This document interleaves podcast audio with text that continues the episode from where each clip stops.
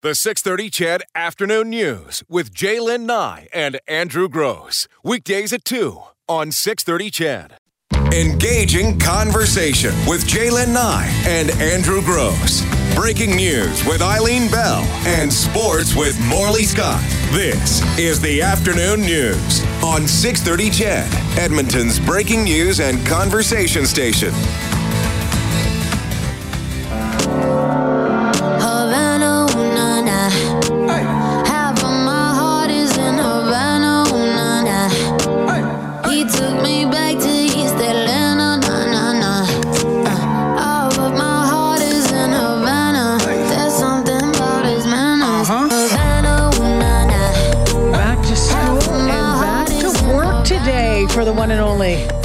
Andrew Gross, back from Havana. and, and couldn't be happier, quite frankly. Good. Yeah, I'm excited. I'm recharged and I'm ready to go. You had a good vacation. I had an excellent vacation. one of the best ones you've ever had, you said. I think, in fact, it might be the best one Why I've is ever had. that? Uh, You know what? It was just, I think the kids are a little older and you don't have to babysit you, them? you definitely don't have to, you have to sort of keep track of them as you would any passenger on a ship to make Mm. sure they're still on the ship. But they, for the most part, uh, we hung out just as adults and drank and partied and went on excursions. And we saw a Havana that I think we saw Cuba much different than most Canadians Mm. see.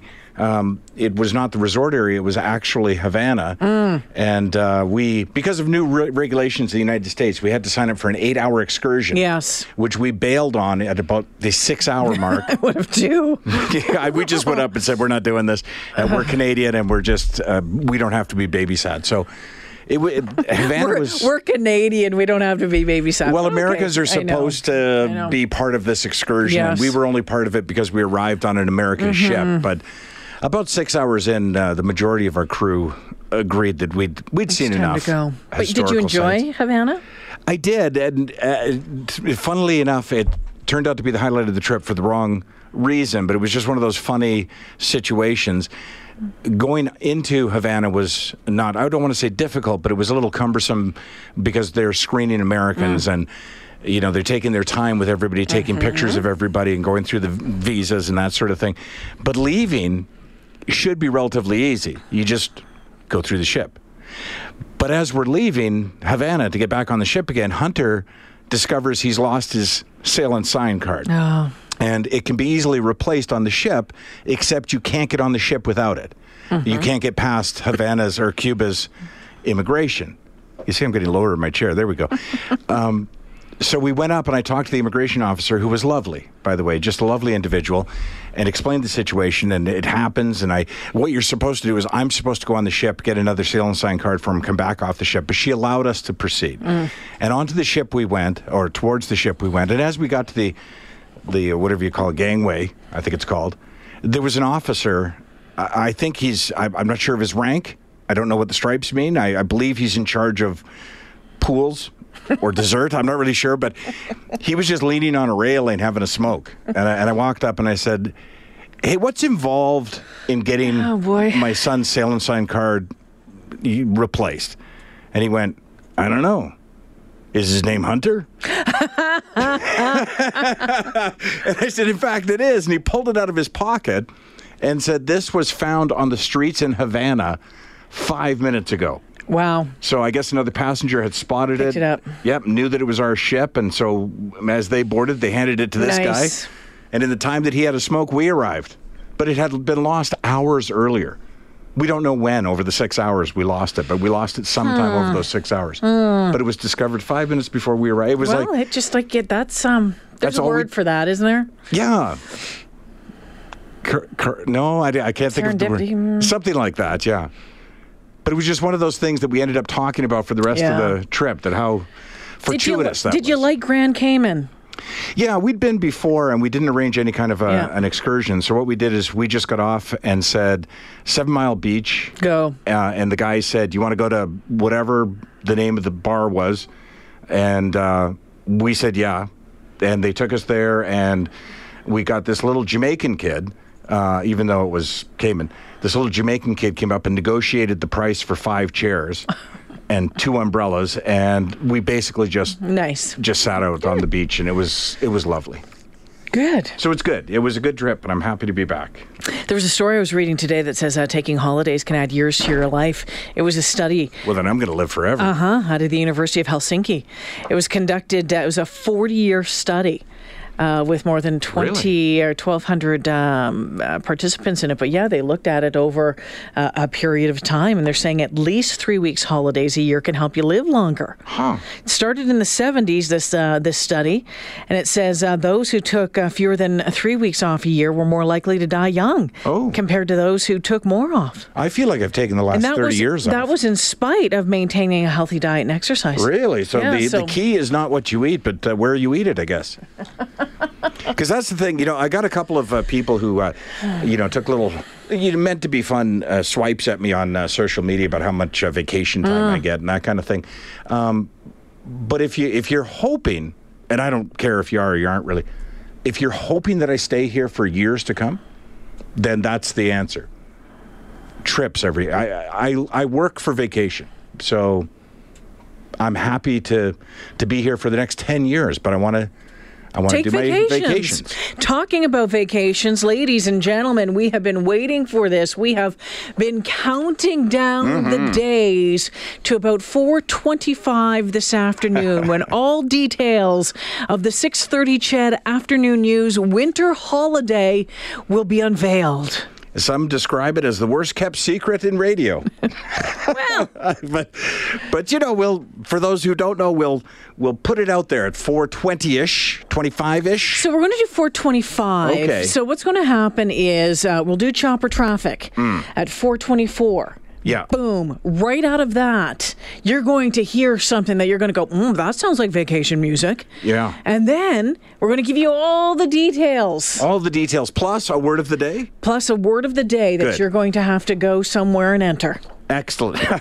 we'll know before 425 where that that is. We'll get the details. Looking forward to it. It's As be a am I. This one. is and, and again, I believe this to be probably our best trip ever.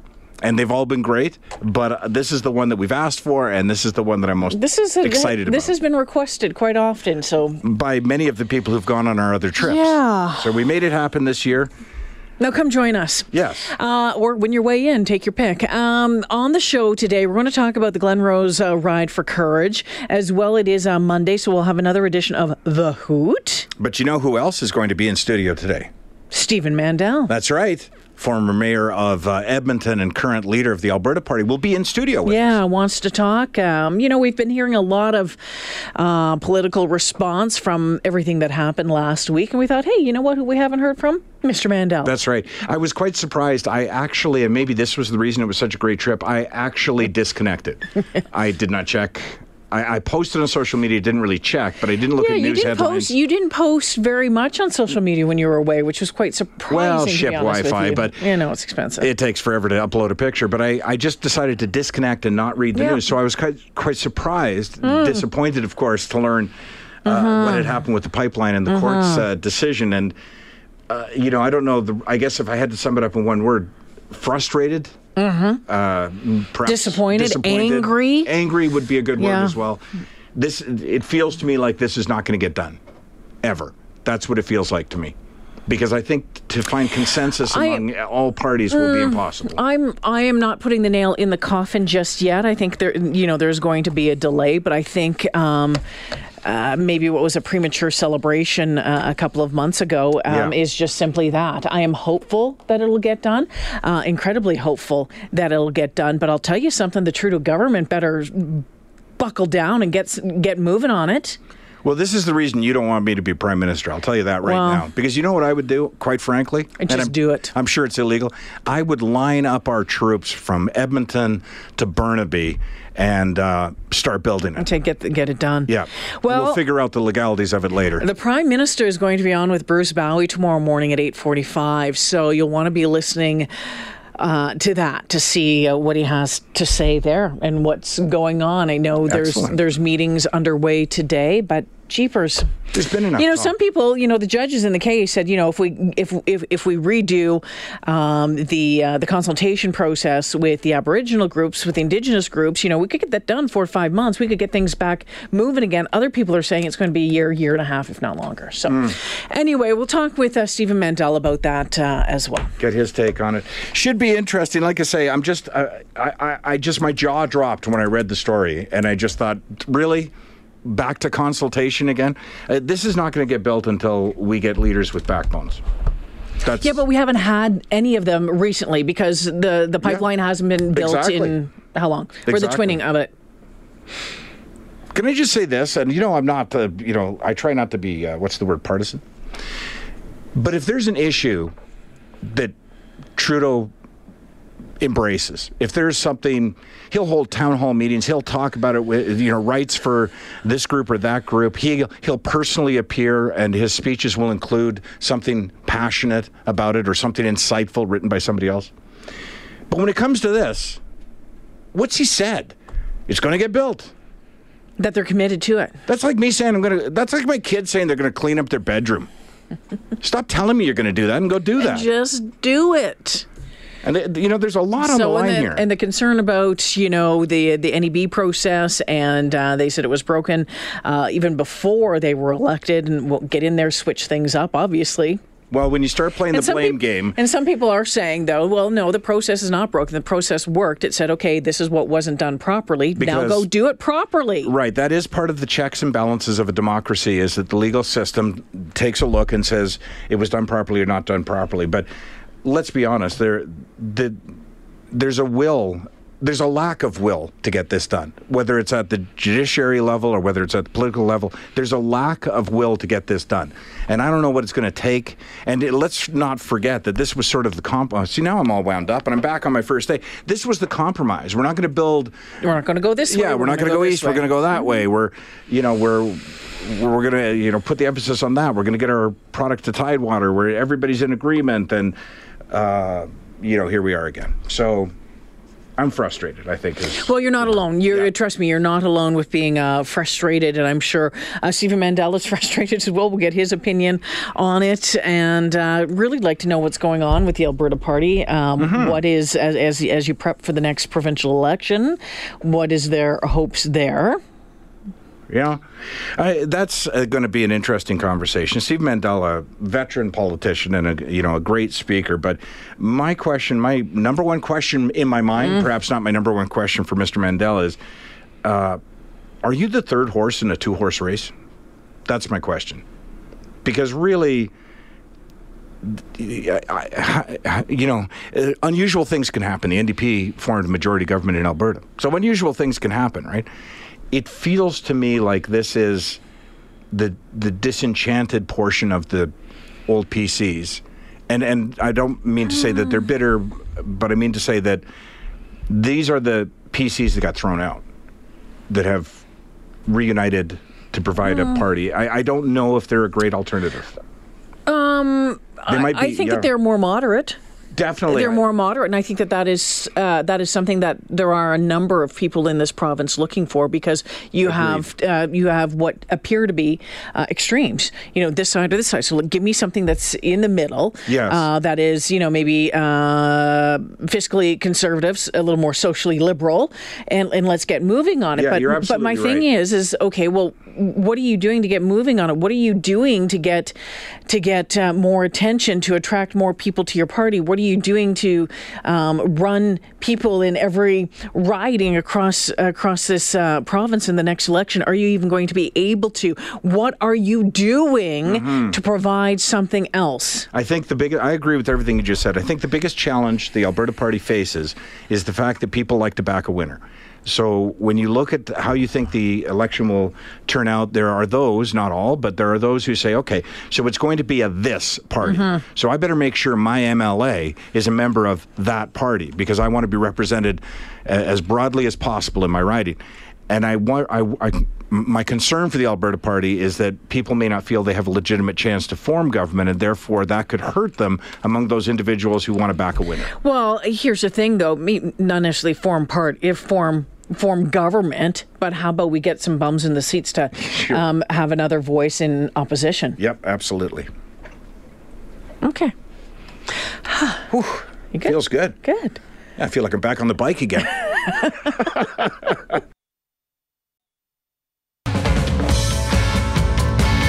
Hey, it's J'lyn and Andrew back together again on the uh, Tuesday edition of the 6:30 CHED Afternoon News.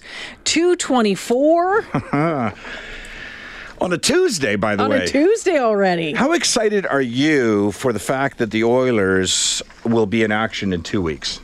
How excited are you for that? Well, I am excited about it. I am as well. I don't really uh, care much about exhibition season, preseason, whatever you want to call and it. that's, you know, with all due respect, it's, you know, CFL's on, so that's been really great. Right. NFL preseason's been on for, I don't know, about eight weeks now, it seems. Mm. Um, first game comes up, I think, Thursday night, so now we're into it. Now we're into it, and this is good. yeah. And that's kind of how I feel about hockey. It's just like, let's get going. Well, yeah. Let's get past kissing your sister and get to the real stuff. This preseason is nothing for me. But I mean, I'll watch because you want to sort of see, but you're not. You know, they're toying with lineups and, uh, you know, guys that you're watching won't be on the team and that kind of thing. Um, but I did see this about uh, this 40th anniversary. I didn't realize the team's been around 40 years. That's Yeah. fabulous. Uh, they're celebrating their 40th season with a fan event, a special retro jersey. So on several games, uh, November 29th against LA, December 9th against Calgary, December 31st against Winnipeg, and March 7th against Vancouver, they'll have these jerseys. But it's one of those funny things, which I think is a great idea. That that's a great milestone, 40 years, absolutely. And having a jersey specifically for it is wonderful as well. Brings back memories of better times. But I think it is funny that the this is like many things where companies do whatever, organizations do whatever, and, and then they're a little surprised by the reaction. But they put the jersey out there, and people are like, isn't that the jersey we just got rid of?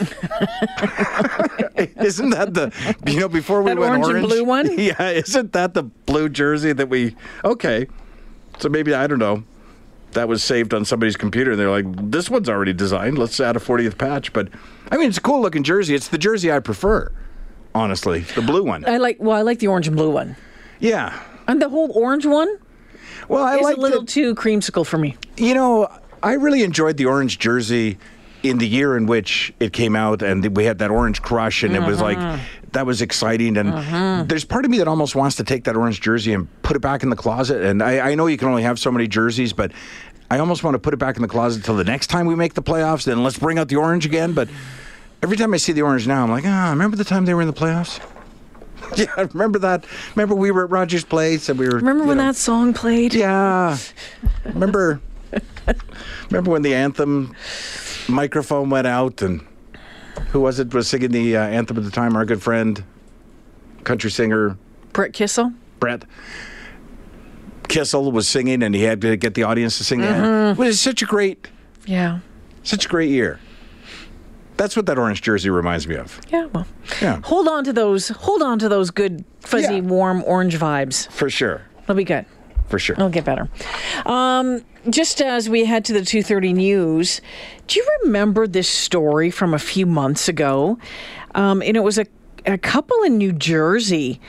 You, this woman she had ran out of um, gas. You'll remember this once I get to it. She had run out of gas, Okay. and a homeless guy. She finds a homeless guy, and he gave her her last twenty dollars Right. to you know fill up the tank, all Yeah. that sort of stuff. And then in the weeks that followed, they would show up. Her and her husband would show up with you know food and a little bit of money here and there. And then they started a GoFundMe page for this guy. Mm-hmm. Ended up raising four hundred thousand dollars. Do you remember that? I do. Four hundred grand. Well, guess what?